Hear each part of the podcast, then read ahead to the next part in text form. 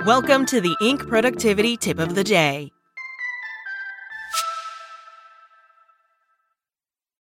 This episode is brought to you by Shopify. Whether you're selling a little or a lot, Shopify helps you do your thing, however you cha-ching. From the launch your online shop stage, all the way to the we just hit a million orders stage. No matter what stage you're in, Shopify's there to help you grow. Sign up for a $1 per month trial period at shopify.com slash special offer, all lowercase. That's shopify.com slash special offer. Welcome to the Inc. Productivity Tip of the Day. Today's tip How to redefine your work for fulfillment and success. From Robin Camarote. We're living in a time of rapid change. There's this pervasive sense of massive possibility and real peril. We're smack dab in the middle of these opposing forces. We're inundated with messages suggesting we can be neither opportunistic nor cautious enough.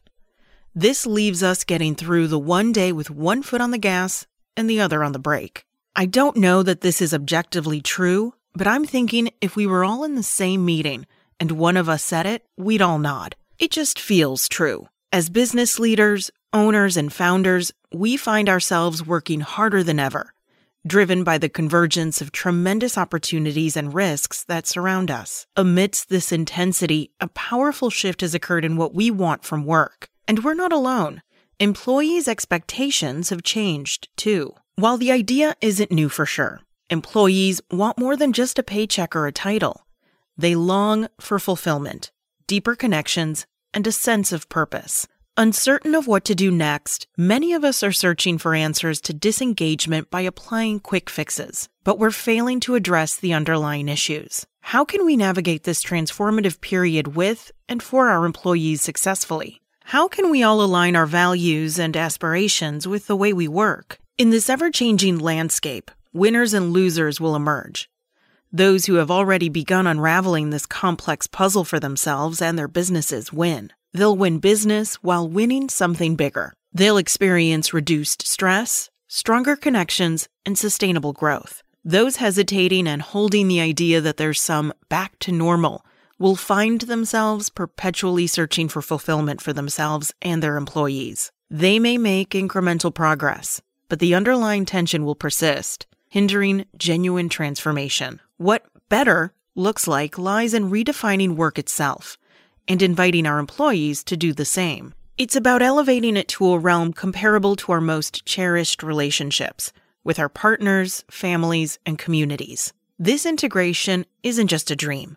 It's an essential step toward creating a more meaningful and balanced existence. So, how do we embark on this transformative journey? It starts by pausing and acknowledging that no productivity hack or shortcut can generate fulfillment if we're not aligned with our purpose and values. We need clarity, understanding what truly drives us and what impact we aspire to have. It's time to redefine our professional development processes, rejecting goals imposed from above that don't serve our true purpose. Each one of us has the power to create solutions and take ownership of the results. It's a culture of shared responsibility, where conducting an audit of our attitudes becomes paramount.